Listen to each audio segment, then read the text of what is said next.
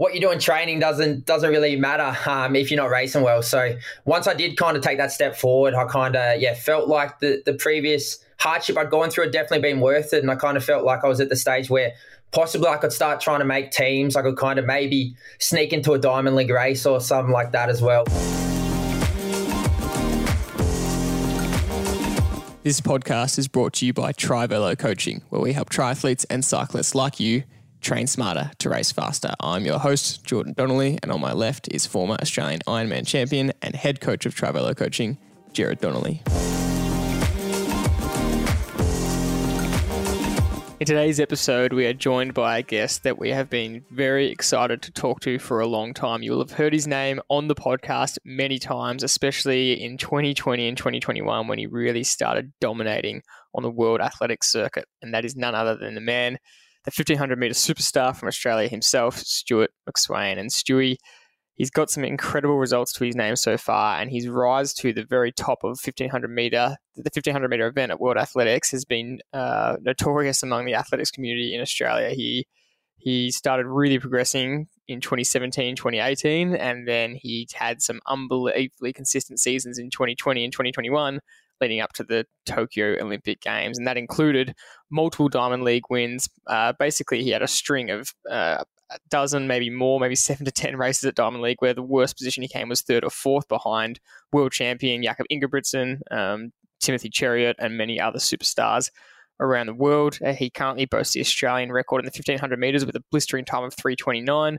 Also in the 3000 metres at 728, a 5k PB of 1256, a 10k PB of 27 23. And he, he came seventh at the Tokyo Olympics, which is a discussion point of today's podcast, where after coming third or fourth at every single Diamond League event and being ranked actually third in the 1500 meters in the world going into the Olympic Games, seventh was a little bit of a disappointing result for him, even though, as we say in the episode, uh, you can never balk at coming seventh at the Olympic Games, the pinnacle event for athletics every four years. So we dive right into that in this, in this discussion. We get to ask him all the questions we've been wondering over the last few years how did he how did his success come about? What did he do in training? What uh, resulted in uh, this rise for him where he really broke through in 2017, 2018, and then had a few good years and really has has risen to the top uh, in 1500 meter performances. And he does answer all our questions, and we're very excited to to really hammer him, Dad, with with training and racing questions. And uh, he, some of his answers surprised us, and some of us some of them did not at all because it's exactly what you would expect from a champion.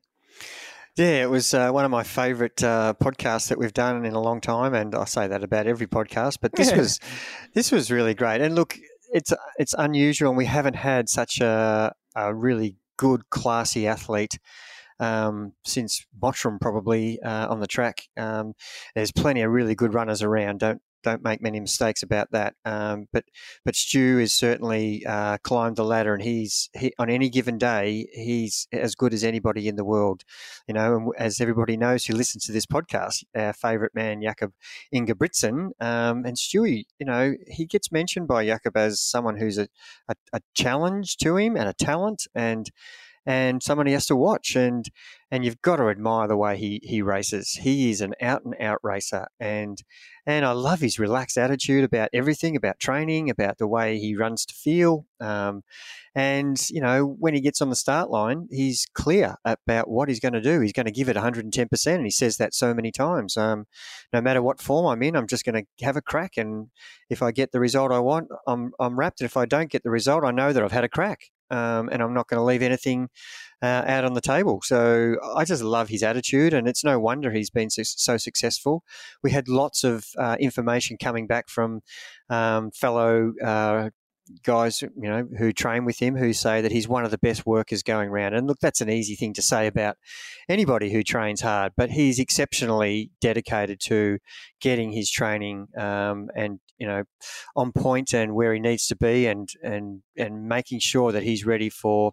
Uh, the next event, and um, and that's something that you know he's really proud of, I think, and and he loves racing for Australia, and the World Cross Country uh, titles um, are on in, in um, Bathurst in uh, I think February the 18th, and he he's got a team uh, um, put together a four, two man two women team, um, and really excited to see how that goes. That's um, some of the you know the best.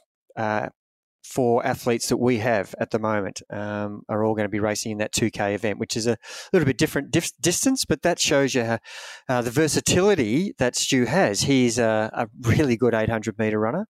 I know you st- said some really good statistics there, but it's almost easy to gloss over them. His PB is 329 for 1500 meters.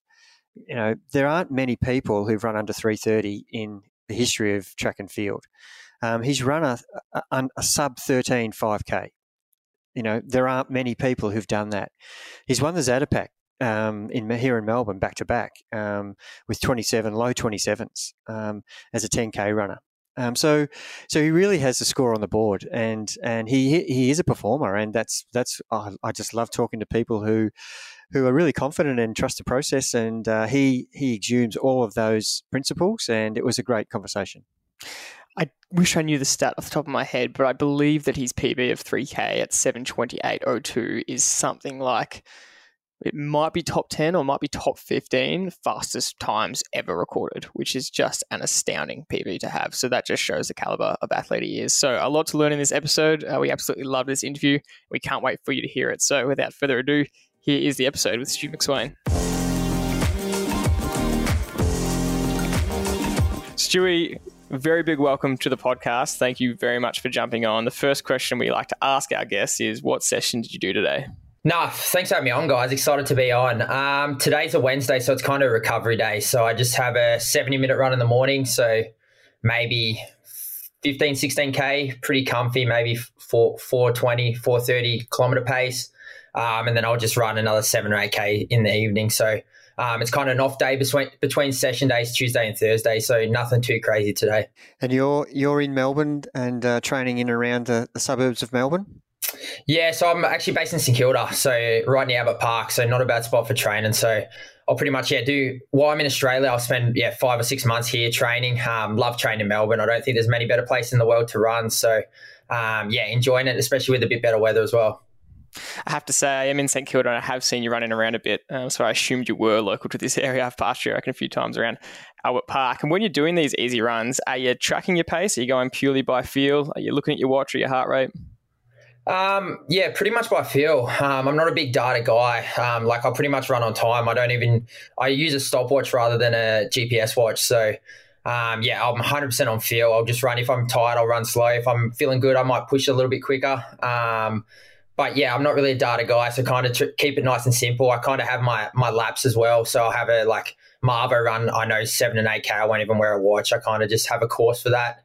Um, and then other days I kind of have set courses as well that I'll run, whether it takes me 60 minutes, 70 minutes, um, and it is what it is. I'll just kind of run the course depending how I feel on the day.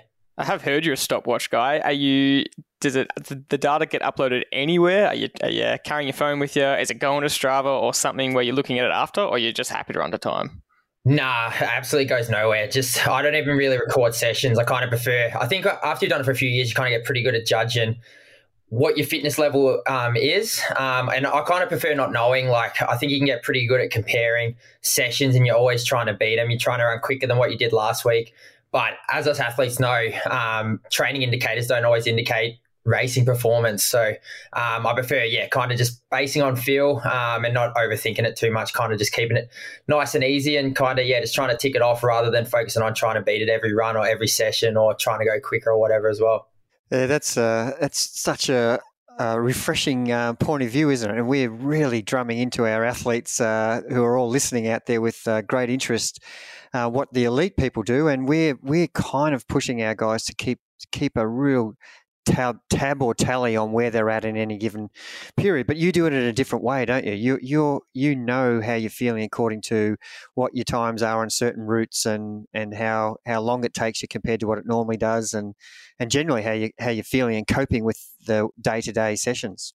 Yeah, exactly. I think I'm definitely kind of you probably describe me as a field based athlete. Um, I feel like I've been yeah doing it long enough that I kind of have a good judge of how I'm feeling, how hard I'm going. Um, and as you mentioned, you, you obviously have indicators in training. You you kind of know what shape you're in. Um, but yeah, I kind of prefer just having have not having times I'm trying to hit each each session really because I think yeah, depending on weather, there's so many outcomes that can affect sessions. If you're trying to beat it every time, it's not going to be easy. So um, yeah, trying to keep it simple, trying to put those consistent training weeks together is more important for me. Um, and then I know if I can, yeah, put those weeks together, I'm going to be in good shape at the end of the training block. It's a big thing that's kind of a lot of people, especially your coach Nick Bideau, has said about your, you know, real good uh, period over the last five years and how you've really excelled to the top of the world stage. And it's just based on that consistency. He's whenever people ask him, you know, how Stewie got to this level, he just always says consistent training put together over a long period. You until last year probably had very minimal interruptions.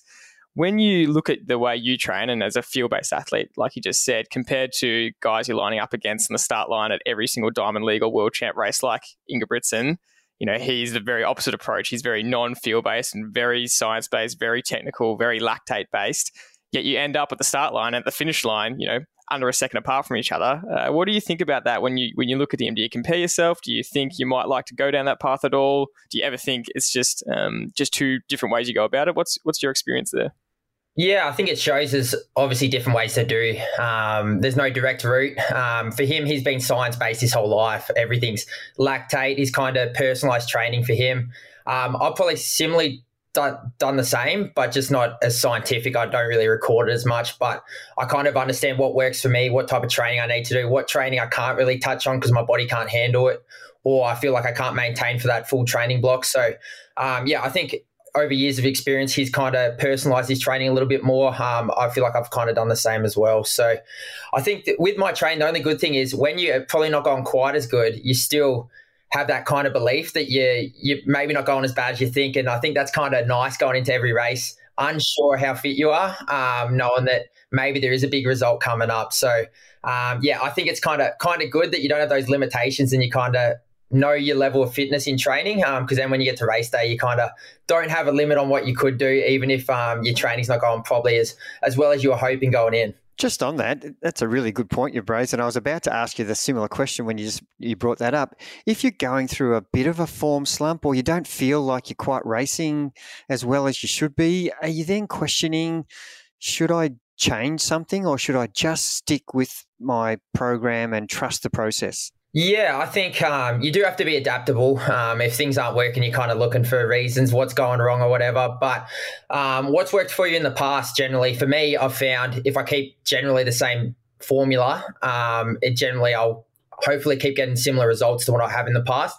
But as you mentioned, the the world of the world of sports are ever ever involving um, place. So you've got to keep getting better. You've got to try and improve. So um, I've got structures in that I know that will work, but I'm still looking to find the yeah the five percent increase in performance, whether that's through adapting training, um, whether that's through the maybe implementing some of the scientific stuff. Um, obviously, I have a sports like a sports team around me, whether that's nutritionists. Um, we got a sports physiologist at the VIS that I'll use as well. So little things like that. I'm still trying to improve, adapt. Um, but yeah, I'll generally year to year try and keep the same structures that have held me into into relatively good stead um, up until this point the World Cross Champs are in 10 days, or nine days, or 10 days. Um, that's pretty exciting. There's a fair bit of buzz around the Aussie team, specifically your team, the mixed relay, 4x2K.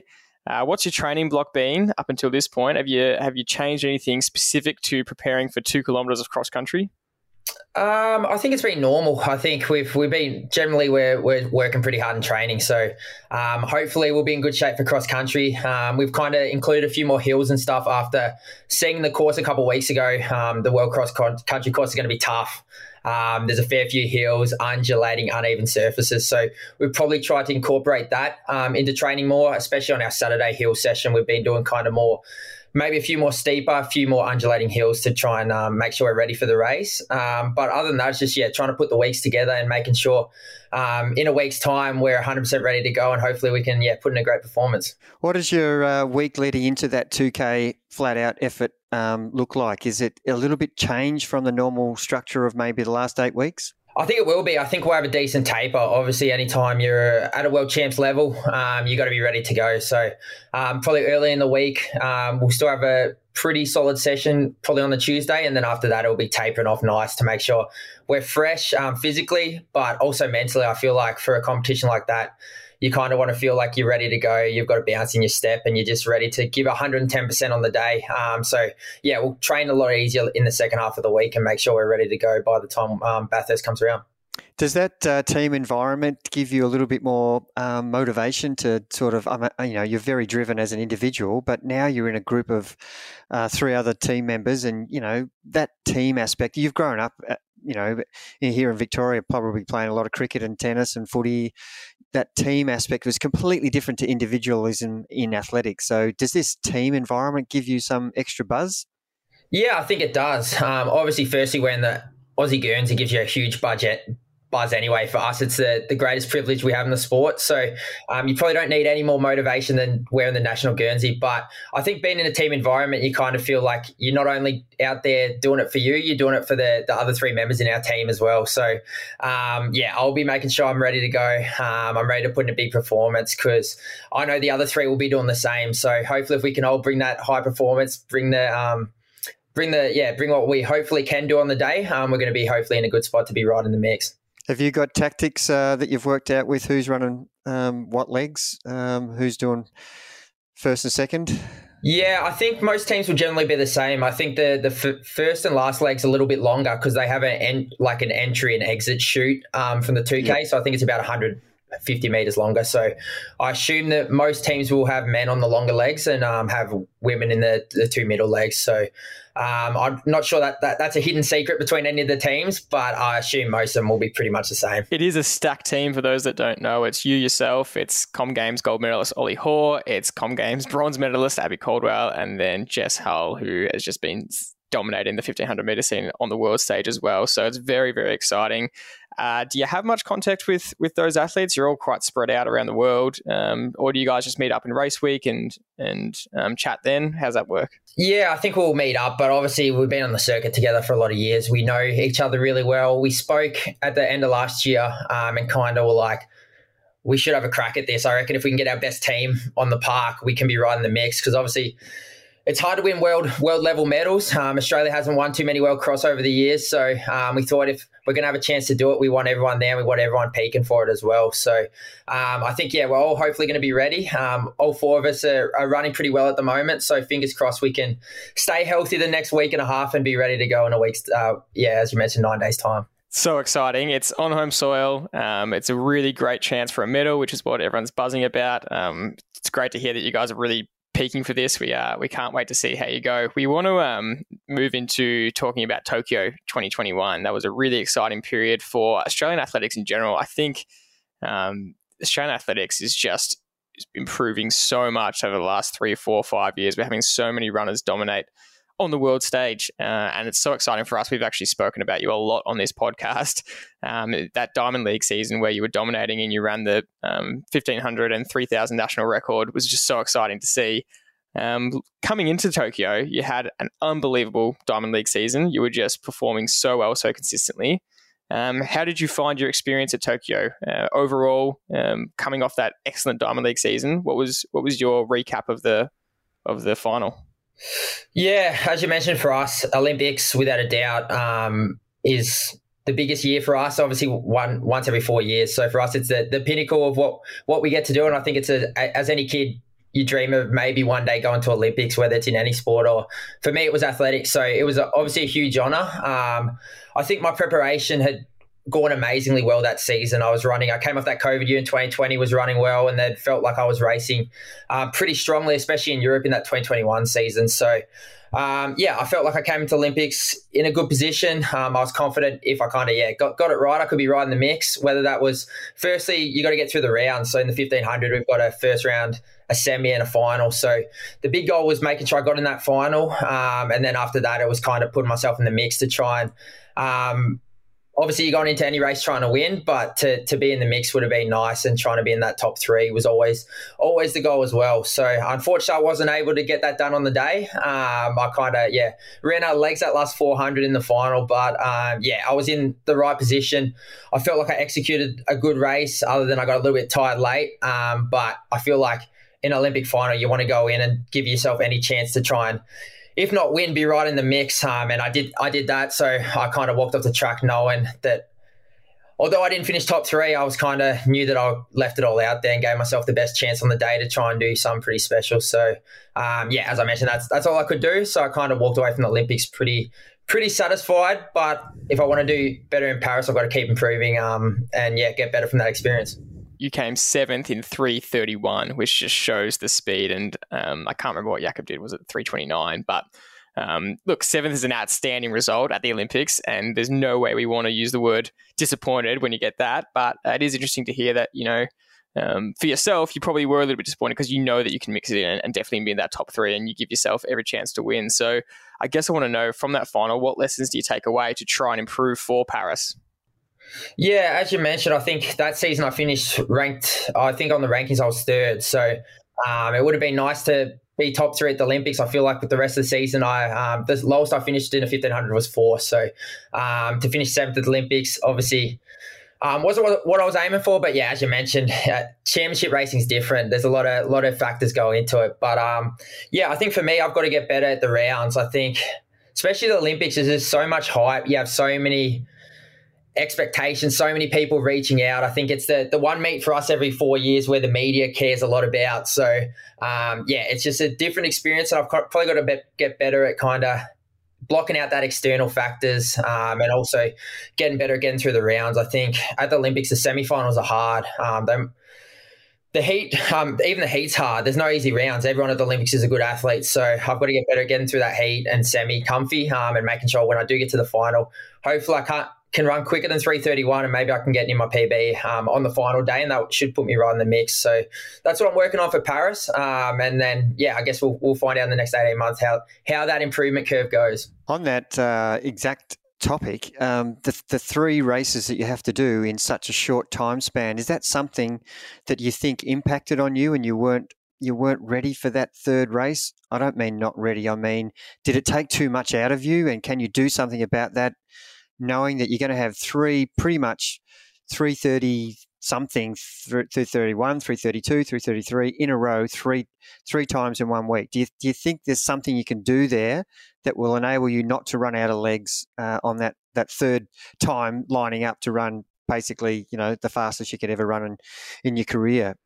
Yeah, I think it's uh, it comes down to uh, like the recovery practices. Um, it's not often we have to do three races in four days, so um, it's just focus on those recovery. I think at the Olympics, it's kind of so much is going on. It's easy to get distracted, especially through rounds. You've got to like you've got drug testing on off days. You've got um, media commitments you got to do.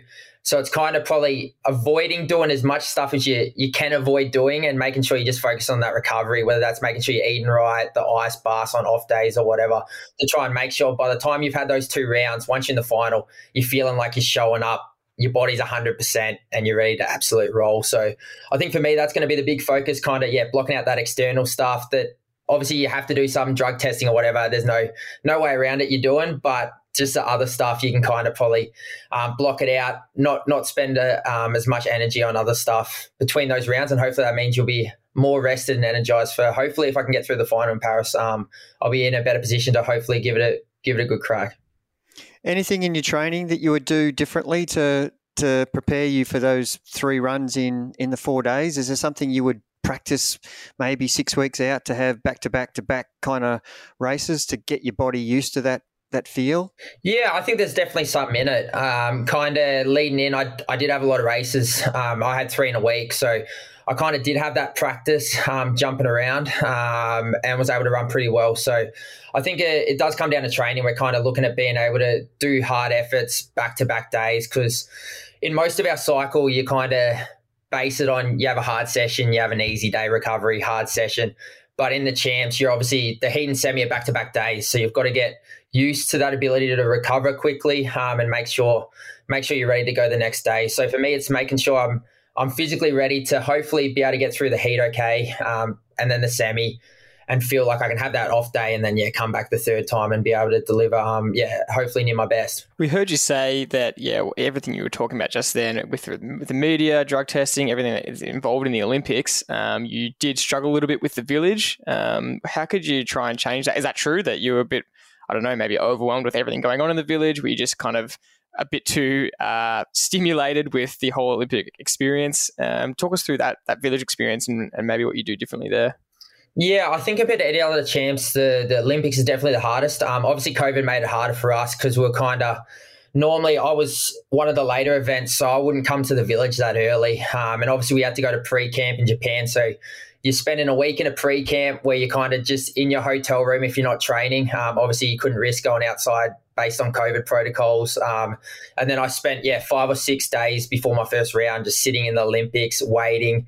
You kind of ride in the highs of the rest of the team. Um, not only in athletics, you've got swimming in the first week. So you ride in the highs of people winning golds or whatever. And then you're also feeling the lows when people have disappointing performance because you're obviously in the team area, you, are kind of writing their stories as well. So I think that's a little bit hard to have that emotional up and down um, before, even before you've even stepped on the start line for your first round. So um, hopefully we don't have that COVID issue again, and we're kind of. I'd prefer if I'm not getting to the village quite as early. Um, it's probably nicer watching it externally rather than being yeah right in the the emotional roller coaster that is everyone's Olympic journey, um, and you're kind of there and um, yeah, kind of riding their waves as well, which um, probably ties you a little bit for when you actually start. So I think that hopefully will be a big change um, for future championships.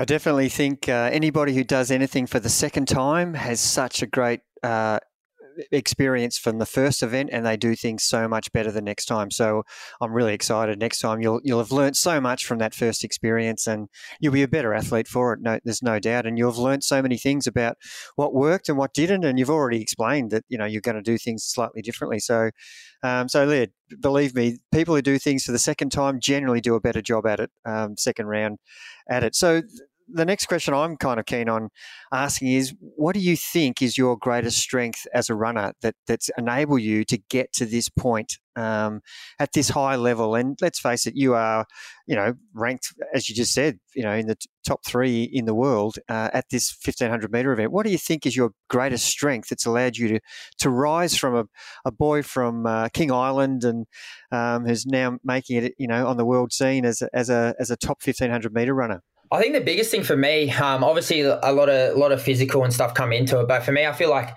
I've grown up pretty resilient guy. Um, I feel like I'm pretty good at riding the ups and downs of the sport. Um, obviously, in any athletics career, you can have a lot of lot of ups, but you're to have a lot of downs as well. Um, whether that's missing teams, underperforming, having off years, having bad races.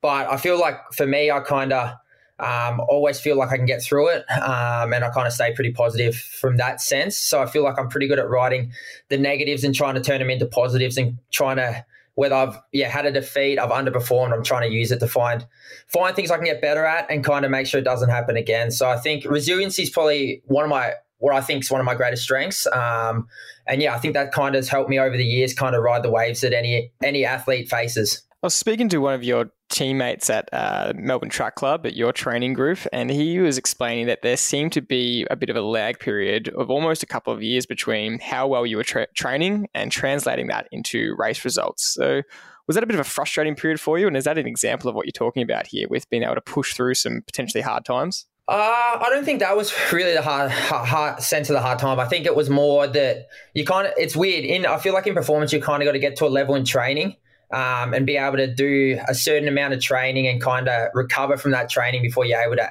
execute it at the highest level, which for us is a race. So, um, yeah, I, I, think I struggled initially, probably handling the training load. Obviously, you're trying to work out what works for you, what doesn't.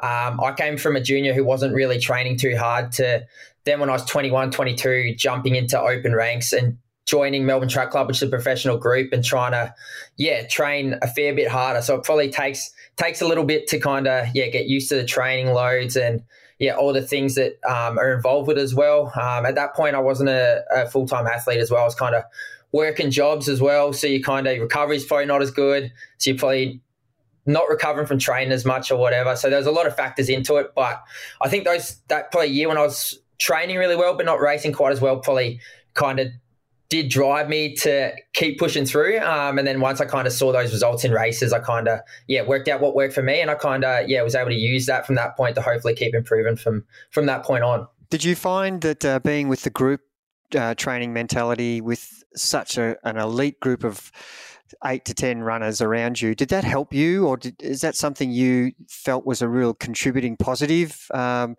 aspect of your training and preparation for races? I definitely think so. Um, I think you always want to be in a situation where you're getting pushed. Um, for me, when I joined, I was probably the tenth best guy. So you kind of yeah, you see see the standard you need to get to. Um, it's kind of nice, although no one likes getting their ass handed to them. Um, in training sessions, we kind of you want to avoid that if you can. Um, it's pretty eye opening and kind of motivates you to get to that next level because you don't really enjoy it too much. So for me, kind of jumping in the deep end with the group, um, I think definitely helped me um, and kind of yeah, I think every season you realize how how how good everyone's going, how good the the rest of the world is going. So you kind of need to have that that ability to not just settle where you are, trying to get better each time. And I think with a group, it definitely helps that that you're all trying to get better each season. Because um, if you don't, you're going to get left behind. So you got to kind of yeah keep keep working to improve and keep keep working as hard as you did the previous year. I think as you as you mentioned for us, generally you're only as good as your last race. So there's no use sitting on your laurels. You got to keep trying to get better and try and improve on on what you've done previously. I'm super fascinated by that period though, um, because in hindsight, you can easily see that, yeah, you just need consistency. You needed your body to adapt, as you said, to the training load. But at the time, you wouldn't have known exactly what was happening. And um, you're obviously just trying to improve. But what were you telling yourself, you know, when your race times weren't quite there? Um, you, you were, you're in that period for a couple of years. Um, you, are you just getting through it? Are you thinking, are you questioning yourself as a professional athlete and how much time you're dedicating to it? Or were you just someone that was happy to keep pushing and you had confidence it would come? What was it for you? Yeah, I think when things aren't going well, you're obviously any any athlete, they're, they're probably lying if they're not saying you're questioning things. You're kind of unsure if it's worth the the effort. I think a lot of athletes will go through it where you have those tough periods and you kind of, yeah, is it worth doing? What am I doing wrong? What can I do?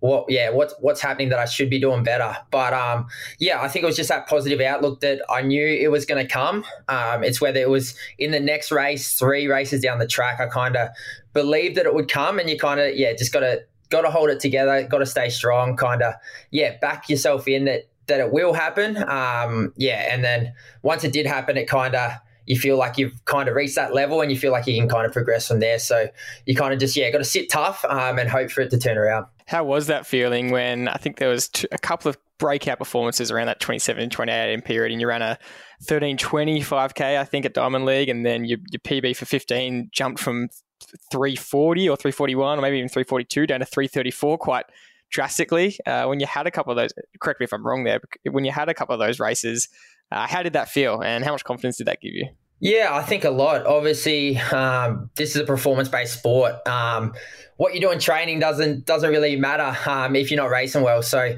once I did kind of take that step forward, I kind of yeah felt like the the previous hardship I'd gone through had definitely been worth it, and I kind of felt like I was at the stage where possibly I could start trying to make teams. I could kind of maybe sneak into a Diamond League race or something like that as well. So um, yeah, obviously it was a huge confidence that I could be at the the level and could compete against some of the best guys in the world. So um, yeah, I think it kind of kind of showed that the, the training did work. Um, I just kind of had to get on top of it in the end. Trusting the process is uh, something that we really push out to our athletes and and making them understand that if they continue with the right work ethic and and and work hard and be consistent and as you said resilience you will eventually succeed. You will prevail. And it could take two, three seasons before you start to see any improvement. And that's something that it is hard for people to really get their heads around is far out. I've been working so hard for six months here and yet I'm still feeling like I'm not, you know, getting anywhere. Is that something that that you've experienced in, on your journey and something you could sort of tell the listener um, that you know just trust the process. Yeah, I think no matter what what level athlete you are, um, you kind of put in the work before you see any result. You probably performance plateaus while you you, you, are getting better. You're probably not seeing the results, but it's crazy. You can be plateauing, not seeing the results for, for a fair bit of time if you if you can stay at it. Um, keep keep going. It's crazy sometimes how quick you can jump. Like for for me, I was probably running 1340 consistently for that that year. Um, and then all of a sudden I ran 20 odd seconds in one race quicker and kind of jumped me forward. And then I felt like every race from there, I was kind of running a PB or improving. Um, but there's no doubt those hard years of training where I probably didn't see the re- results for the level I was training at definitely got me to the level where that big breakthrough could happen. So I think you just got to, yeah, as you said, stay consistent, keep putting in the work, and um, yeah, if you if you're willing to work hard hard enough, um, the results will come at some point. You just got to kind of yeah stick to it um, and back in that that if you're doing a lot of the right things, um, in the end you'll kind of get that that just reward. I love that message so much. It's just it just every athlete needs to hear that. Whether you're a professional or whether you're just aiming for parkrun PBs or something that's just it just is so true. So I hope everyone really does take that on board and your story is just perfect for that. And from from those years onwards, you just kept going on that up, upward trajectory. And I think that is a clear reward for the hard work you were doing. Um, we spoke about your strength as a runner and your strength and consistency in training and, and what the rewards you reap from that. Uh, can we talk about maybe any areas you've identified as a weakness in your running? And is there anything you're currently working on specifically to try and improve? Yeah, I think for me, uh, a big thing is a lot of the the off track work. Um, obviously, I'm not great in the the gym um, and little things like that. So I've kind of, especially over the last 18 months, I've definitely put a bigger focus on making sure I'm doing the the little things, whether that's getting the gym two or three times a week, making sure I'm getting the massage every week, making sure I've got that schedule in. Um, because, yeah, as I mentioned after Tokyo, I'm looking to try and find that extra one or 2%. So for me, making sure I'm doing those little things, if they can get me, yeah, 0.5% better, I'm all for it. So um, yeah, just making sure I'm doing. It's not only for us. It's not the running. It's not always just the running training. It's the yeah the recovery, doing the little things that keep you on the track, keep you healthy, and keep keep you with the ability to put the consistent weeks together. So they're they're the probably the big thing that I'm trying to improve um, in kind of what what what's going on with my like kind of training week. I'm, I'm interested in the, the mental side of your uh, thought processes for getting yourself up for races and, and how you think about because um, everything you're doing is, is going to be a, as a result of what happens on race day. Um, all the massage, all the, the strength work, all the nutrition, all the right sleep components, and of course the training program. But but that's if that's all in place and yet you still have anxiety about racing and we have a lot of people we coach who who just have this huge anxiety about putting a number on or standing with their foot on the line or jumping on the bike to race. How are you approaching that from you know are you embracing that? Is it something you've always had a fear of or you you can't wait to race? What, what's your thought process about that that mental side of race preparation? Yeah, I think any race, um, if it means something to you, you are going to be a little bit nervous. I think, um, as you mentioned, when you're putting the work in practice, you kind of want to get the just reward from the from the race. So you, you do have an expectation, whether that's external. Um, say for the Olympics or whatever, or your own expectation on a race, you kind of do have that little bit of pressure to perform. But for me, it's kind of, I'm just going into every race going, no matter what happens when I'm on the start line, if I go out, give it 110%, and I finish, whether I run quick, slow, or anything in between. Um, that's all I can do. Um, and whether it's a great result, I'm still going to look at it and go, what did I do well? What did I not do well? How can I improve? And whether it's a bad one, I'm going to do the exact same. So it's kind of, you just got to go in with that. For me, the mentality that you're going to go out there, give it everything you have on the day, whether it's good enough to win, 10th, whatever, it takes care of itself. But you can just go in and give it everything you have on the day and you'll kind of walk off knowing that that you left it all out there. Um, and hopefully, there's going to be a few more races where you can kind of resurrect it if it doesn't go well from that point. Are you analysing your performance yourself or based on your result? And that's something that really I'm intrigued to, to hear your answer. Yeah, I think no matter the performance, you're still trying to work out what happened. I think you'll probably, I don't really like watching my own races too much, um, but you're probably more likely to watch races you actually have bad days than the ones that you run really well or win, just because you kind of want to work out what happened, how how did that happen, what mistakes you made, um, and to try and not not let it happen again. So I think you have to, no matter the the level of performance you bring, you still have to be critical to try and work out how you can improve because unless you're the, the best in the world, there's definitely a lot lot of room for improvement. So I've, I've as I said, until you until you're breaking world records, you're the best. You're still a long way off um, what what what I'm aiming to do. So I've got to kind of keep looking for those those inches um, and those yeah bits of improvement I can take along the way. You are breaking a lot of national records, so I mean you're not far off that that world record stage, I guess. Uh, I still want to stick to this um, kind of mental preparation for races because it is a massive area for, and we just find a lot of professional athletes tend to have a generally a better hold on it because you race so much. Whereas a lot of um, amateur athletes, age group athletes, like we said, recreational athletes tend to get really nervous about and build themselves up a lot because they're trying to run a PB. They put pressure on themselves. So for you, at what point do you start thinking about the race during race week? Are you thinking a week out? Are you just not touching it till the night before? How do, how do you go about that mental process? Yeah, for me, I probably try and avoid thinking about it too much. I'll kind of have a plan that I will know at least the day before. I'll know what I'm going to do in the race. Generally, I'll have a decent idea, um, and then yeah, I probably won't think about it till I actually warm up. Um, other than just making sure I'm doing the the little things like making sure I get a good night's sleep, I'm eating the right things, but I won't over analyze the race. Um, obviously. You, you, you, as I said, you have a plan, but you kind of don't want to overthink it because you get in a race, anything can happen. There's there's different factors. You can't you can't be set on what you're going to do. You kind of got to be adaptable as well. So, um, I, yeah, I won't overthink it until I'm on that start line, and then once I'm out there, kind of you feel like you're in control and you can kind of take um, take control of what's going on out there, and you're kind of probably not quite as nervous once you're actually in the action, um, and kind of can do do your best once you're once you're in the race situation. Do you f- feel that if you can control the race, you're going to have a better outcome than if you're being dictated to by the other competitors. Um, let's take, for example, any of those Diamond League races where the pace starts out too slow for you, and the, the pace setter, which is unusual that it would be too slow, but uh, but if you find the race is too slow, would you go and dictate the race and, and take control, or take us through that? How do you feel you race best? Yeah, I think for me, it's kind of as you mentioned, taking control of your own kind of in in the race, some sort of your destiny. I think for me, I prefer running um, what suits me, running how how I think I'm going to do, run the best I can on the day, um, and yeah.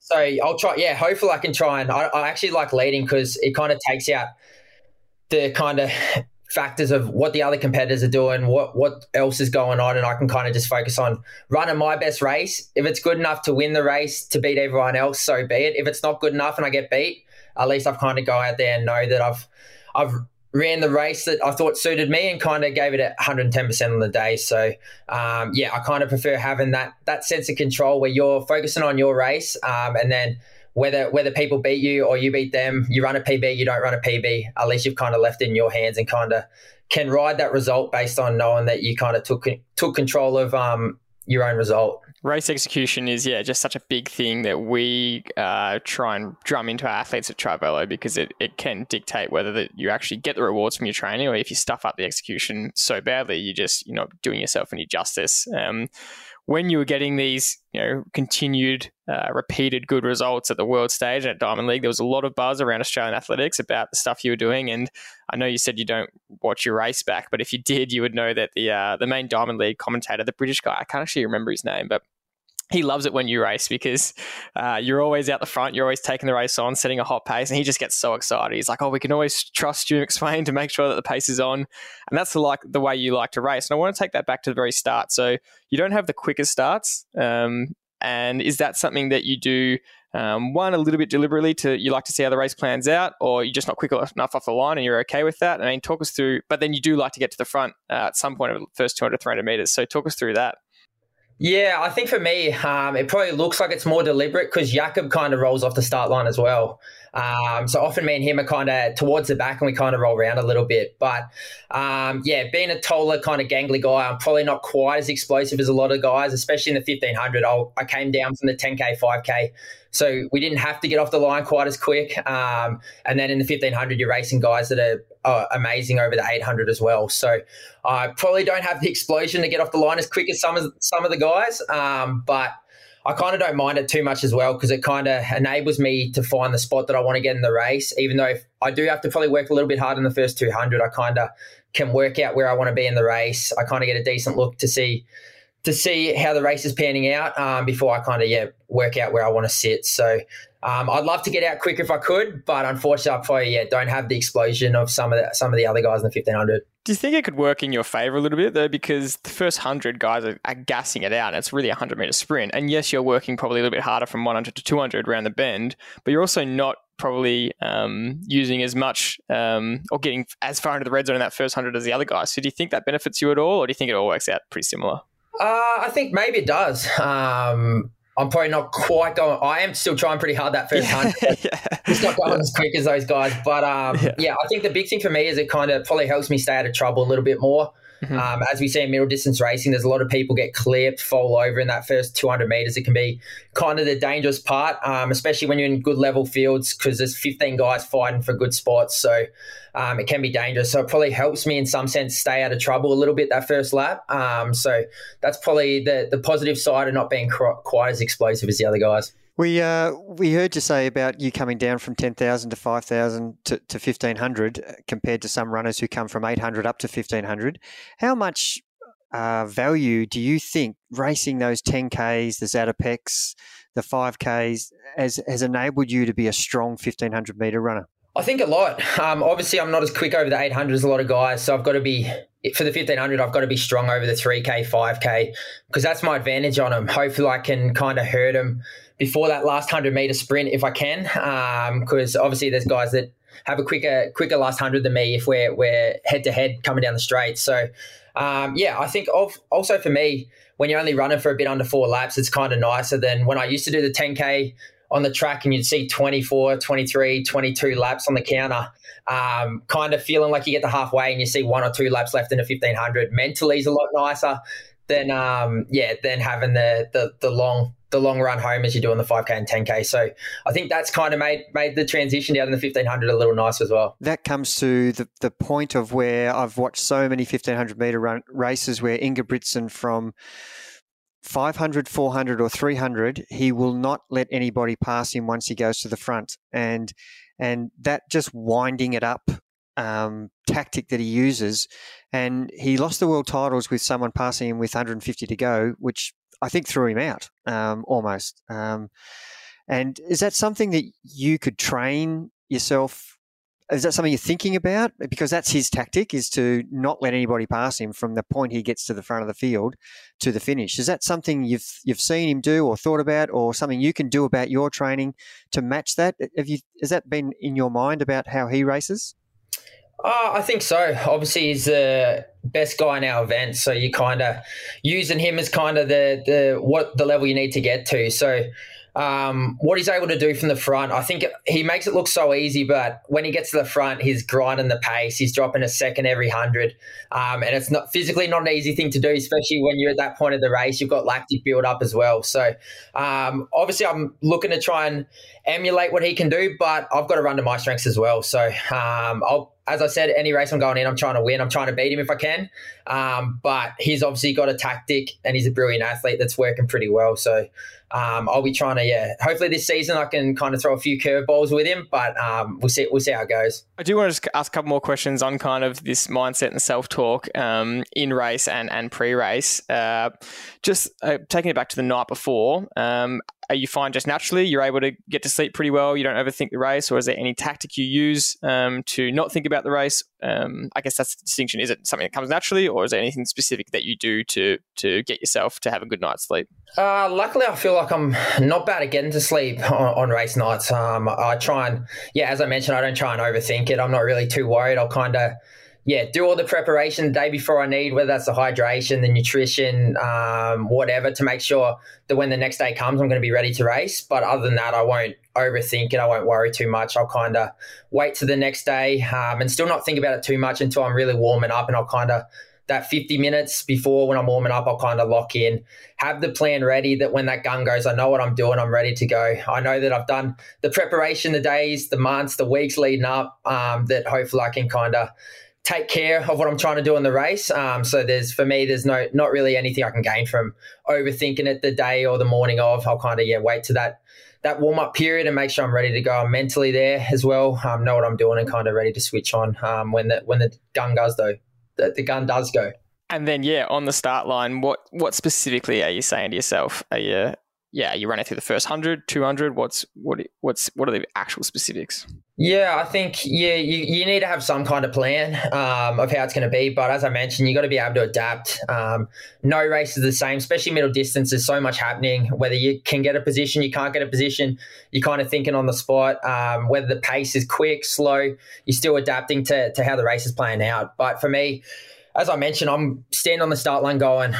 I've done the prep, whether it was the perfect prep, whether it wasn't. I'm at this point. All I can do is go. I'm going to run 110% in this race, um, and whatever the result is, I can kind of kind of live with that. Whether it's bad, good, whatever in between, I can kind of yeah live with that and move forward from that. So I'll just go. This next three and a half minutes, I'm just going to yeah give it everything I have, um, and hopefully the result takes care of itself you are seen as such a gutsy runner, um, and that is proven time and time again when you're you're willing to go to the front of the race and, as you said before, lead the race and take on the race and and push that um, fast pace. And that even showed last year when you fronted up to a few races, knowing you weren't in the best shape uh, post COVID. Um, and you still fronted up anyway and gave it everything, and even the results were way off. Um, it was it was it showed real gutsy running take us through that period last year when when COVID had affected you for a lot longer than you thought, and you had to take basically a fair bit of the season off. Um, how did you get through that? How did you manage that uh, mentally? Yeah, obviously I was, I was struggling with health um, for a fair few months at the start of the year. Um, yeah, as I mentioned, it was probably one of those tough periods that you kind of had to work through. Um, yeah, it was definitely tough. Not only the physical side, the mental side. I think not knowing how long it was going to last for. Um, not having the exact, I think athletes, you kind of like having exact answers um, of knowing when you're going to be back to your best, what effect it's going to have, whether you're ever actually going to get back to your best. You kind of want a timeline. Um, obviously, I didn't have that um, with what I was going through um, in the probably the first four months of the, the season last year.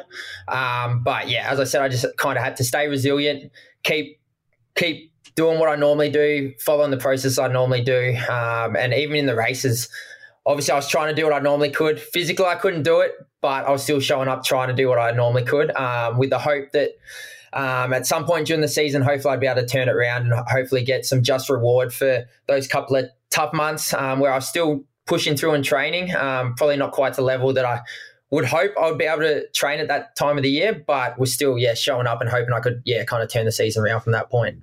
A lot of athletes uh, just want to get back to where they were in two days after they've had two or three weeks off and they just expect to resume. Did, did you have that same thought process or did you say, no, I've been sick, I need to progress and let my body catch up um, to the intensity that's able to to uh, cope with. Is that how you went about it, or were you like most guys who just want to get back to the normal training routine and and and almost act like nothing was wrong with them? How did you go about your return to training? Yeah, I think initially I was kind of just up in the air with what was going on. That I kind of probably did push through a little hard. Um, obviously, I was trying to get back for the first race of the Diamond League season in Doha. I think it was the start of May. So um, I did have a timeline that I was trying to get back for. So maybe I was pushing a little bit through through too hard. But then from that point on, it was kind of yeah, I, I kind of worked out that whether I was going to miss the whole season, um, whether I was going to miss a couple of months, I was going to kind of adapt training to try and keep training. So I did have that base level of fitness, but kind of make sure I wasn't pushing too hard until I felt like my body was kind of responding and I kind of felt like I was somewhat near my best again before I kind of started focusing on the intensity and kind of, yeah, pushing towards trying to, um, yeah, get back to, to full fitness. I, I, think we really want to finish this conversation and, and, go into kind of your next 18 months and go, um, what is what is your plan um, around the long term goal being um, Paris Olympics? Um, but there's a lot of stuff in between that. So, how do you approach this with your coach? Do you take it one race at a time? How do you actually plan out your training structure, your racing goals, um, knowing that the, the biggest one is is Paris next year? Yeah, I think every year we kind of are lucky that we have a major championship. So if we don't have Olympics, we'll have world champs. Um, we've actually lucky this year we've got a world champs in the cross country um, early season as a goal, but then we've got the world champs in Hungary um, in yeah I think at the end of August this year. So um, there's always a, a big goal each year that you're going to put a lot of focus in. Ultimately, as you said, the Olympics for us is the the big the big picture goal. The pinnacle, um, yeah. But each season, we're lucky. Yeah, we've got the the championship, and we've also got the Diamond League circuit, which for us is kind of like the top level of our sport. Um, so yeah, I think you're focusing on each season as it comes, trying to improve, whether that's running. uh, running quick times, trying to run personal best or whatever, but also trying to race well in those races and kind of trying to improve every time you step on the track each season and then take that momentum into, as you mentioned, the, the Olympics next year is the, the ultimate goal. Um, but hopefully I can put some good good results together this year and kind of ride that momentum going into 2024. Can you give us an insight into how your training blocks actually look? So, um, what do you do between yeah Feb and August? How how are your training blocks just pretty similar? You're training kind of the same way, or Um, is there big volume periods, obviously altitude periods? I know you guys head to Europe early. Um, yeah, how do the training blocks actually look and, and get broken up? Yeah, I think they're definitely um, in different phases for us. Like the training's probably similar, but probably the approach and intensity you take changes a lot. For me, I'm probably yeah in build up phase anywhere up from when I start training again after the European season, maybe October. You're probably not in great shape, um, and you'll slowly week by week slowly get a little bit better shape. Um, until probably February, and then you'll kind of step up training a little bit um, until maybe a month before we leave to go overseas. That's when you're really knuckling down and you kind of, yeah, putting a lot more focus on training. For me, I feel like I kind of maybe pre Christmas, I'm trained at 70%. Um, then from Christmas to a month before the European season, I feel like I'm maybe I'm going 80, 85% of what I feel like I can in training. Um, and then once I get towards that European season, it's kind of they're the months you're trying to peak for. They're the, the times you want to be running well. So that's the when you're knuckling down, you you're doing the harder, probably pushing a little bit harder in training. You're kind of focusing um, a little bit more, um, and then obviously the weeks leading up to a championship is when you're kind of all locked in on the the performance um, and making sure you're doing everything you can. Because I think in a year, if you're if you're 100% focused on just running, um, it's it's a tough sport mentally to mm. to be able to maintain for a long period. So you do have to have those phases where you kind of feel like you're building up, um, and then that ultimately leading up to champs is where you want to be at your peak level of performance and kind of feel like you're throwing everything at um, those weeks training and making sure you're ready to go when the champs does come around. There's a lot of uh, opportunities with the Diamond League. There's so many Diamond League events leading into the World Champs. How are you selecting which races you're going to do and, and what are you doing in between each race? How's the training look? Yeah, I think it depends on the travel, but you're obviously still training hard because, like, you'll taper for the races because they're obviously important races. Um, they're good preparation. They're, they're you you get to race against the guys that are going to be in the finals in the World Champs or the Olympics. So you're kind of building the skill set to be able to compete at that level um, and kind of yeah understand where you sit compared to other guys um, and it'll kind of give you an indication of how your training is going um, prior to those races and then probably how you need to adapt it or improve it post those races as well um, leading up to the championship so um, I think you'll select them based on what, what works well with your training program because you don't want to over race, but then you also want to race quite a bit as well for me just to make sure I'm feeling like I, am at a level where I can compete against those guys. Um, that when the champs does come around, I feel like I, I, know what I need to do and know how I'm lining up against a lot of the guys and have that confidence that I can hopefully um, perform pretty well. And how flexible are you around the races? Are you making any last minute calls? Are you deciding a couple of weeks out or are you deciding a, a month or two out of which races you're going to do? I think before the start of the season, you'll have a general plan um, of which ones you're doing. You're probably committed to quite a few on the circuit, um, and they, they know you're racing there. But I think, yeah, it's that adaptability where you don't know if you're going to be sick, you don't know if you're going to be injured. You might have a couple of races and you feel like you need to go back to training. So you might skip a Diamond League, train for a couple of weeks, maybe go to altitude and train, um, and then kind of come back topped up your fitness level, maybe a little bit fresher from not jumping around and um, traveling so much for races, um, and then kind of yeah work out whether you're going to have another race soon or you're going to keep training for another week or two, depending on on the, how the season runs. I think a lot of it comes down to how how you're feeling, how you how you feel your fitness is, and then also how the races are going. Um, if they're going well, it's probably easier to keep jumping around. But if you have a couple of off ones, you're probably trying to trying to work out whether you need to yeah boost that fitness level, go back to training for a bit, or um, yeah, kind of kind of adapt what you need to do um, to keep going throughout the throughout the season. Are there any in particular races that you really say this is a race I don't want to miss? Uh, like um, some races you've done really well at in the Diamond League. Um, I think was it Brussels where you ran sub 13 for the 5K? Yeah, I think you have favourite races. Um, yeah. I obviously love, yeah, I love the Brussels Diamond League. Um, it's amazing atmosphere there. They get amazing crowd. So if you're in decent shape um, and you can get a start there, you're probably not turning it down unless you have a, a real big reason. Um, but yeah, there's definitely ones you want to be in as well. Oslo, I love. Um, I love Stockholm Diamond League. Um, the ones in GB, London um, is a great diamond league as well. So they're probably the ones you, if you can get in and it fits in your schedule, you're definitely giving it the tick um, to have a race. But yeah, as I said, ultimately it depends on a lot of other factors, how you're traveling, um, and also depends how you're running. Because if you're not running well, you might not get a start in it as well. So that also becomes a factor where where you end up racing as well. So one of the biggest factors you said that you manipulate is intensity, and in this build-up period, obviously lower, and then, like you said, you're, you're peaking for um, closer to actual racing season. What about volume um, and frequency of training? Are you you're always going to be running the same amount of times per week, and then how much is your volume changing throughout the year? I know you average around 150 k's a week, so how do you adjust that? I think yeah, for me it's kind of keeping it similar. Um, I'll generally yeah throughout the year it, it won't change a lot. Obviously, when I'm building back up um, for the season, I'll start a lot lower and slowly increase it week by week. Um, How much lower? Like- uh, maybe I'll, first week I might be running.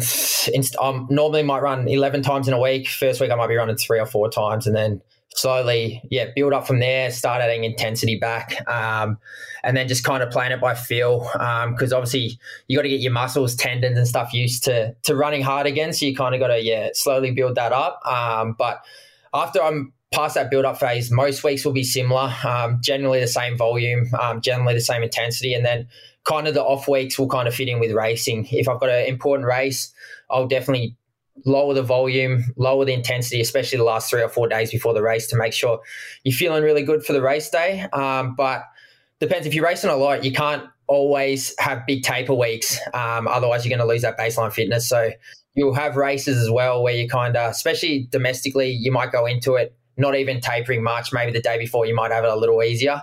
Why the the big diamond league races and the championships, you you having that full full big taper to make sure you're you're 100 percent fresh and ready to go.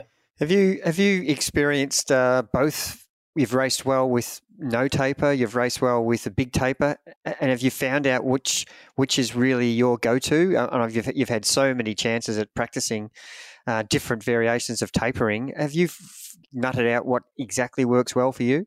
Yeah, I think it's an individual thing. For me, I'd probably um, respond better if I I have kind of medium taper. Um, I actually don't like tapering a massive amount. Um, obviously, if you're running a lot of volume, it's a big step down if you start tapering a lot um, and your body kind of probably doesn't quite respond as well. So for me, it's maybe the, the last couple of days leading in where I'll kind of reduce the, the load, the amount I'm running. Um, I won't do anything high intensity on those couple of days to make sure that when the race comes around, my body's ready for that high intensity effort that's that's going to be a race, um, which is the hardest thing we do. It's harder than anything you do in training. So you got to make sure, yeah, you, you're mentally and yeah, your body's physically ready as well from the taper. Can you give us an example of a, a really specific session? Yeah, two or three day, days out. You know, what what is the exact kind of rep range and distance and and times you're hitting um, a couple of days out from a race? Yeah, so maybe the the last solid workout I'll generally have is maybe three or four days before, um, where we'll do. You'll probably do a session where you're pushing. The hardest you'll go for me is maybe 80, 85 percent of race pace. So it's kind of you, you're ticking the boxes. Um, you kind of getting the heart rate up without absolutely burying yourself. So it's just kind of a little practice for what the intensity you're going to have when you do step on the start line.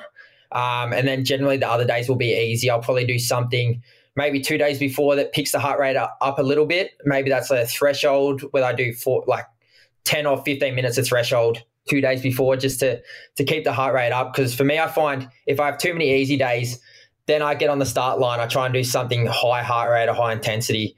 I feel like I kind of feel a little bit sluggish. So for me, it's just not not doing as much load or intensity, but just touching on a little bit in that taper week to make sure that you feel like it's you're at a level and you practice for when you do have to go 110% in the race. You kind of feel like um, it's not not foreign from the last few days and not doing much. You kind of yeah, re- kind of ready to ready to go. Last couple of questions, Stu. Um, I just wanted to know: is there any kind of investment you've made um, that you think has been really worth it to you that athletes could potentially benefit benefit from? And recovery wise, people might have a go-to foam roller or, or recovery boots or something, or even just small gadgets. Is there anything that you have as a go-to, or you keep it pretty simple?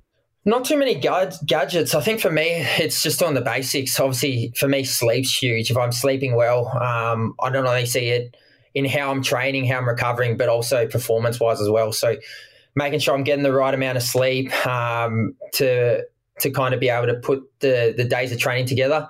And the other thing for me is obviously I, I use a nutritionist as well. So just making sure, not really making sure I'm eating the right things all the time because it's not possible to eat the right things all the time. It's kind of you got to have that moderate approach, but just making sure you, you're fueling enough. I think, especially if you have hard training, it's easy to feel tired and maybe not not go fuel yourself right or whatever. But having those kind of that that setup where you know what you need to do, what foods you should be eating post sessions.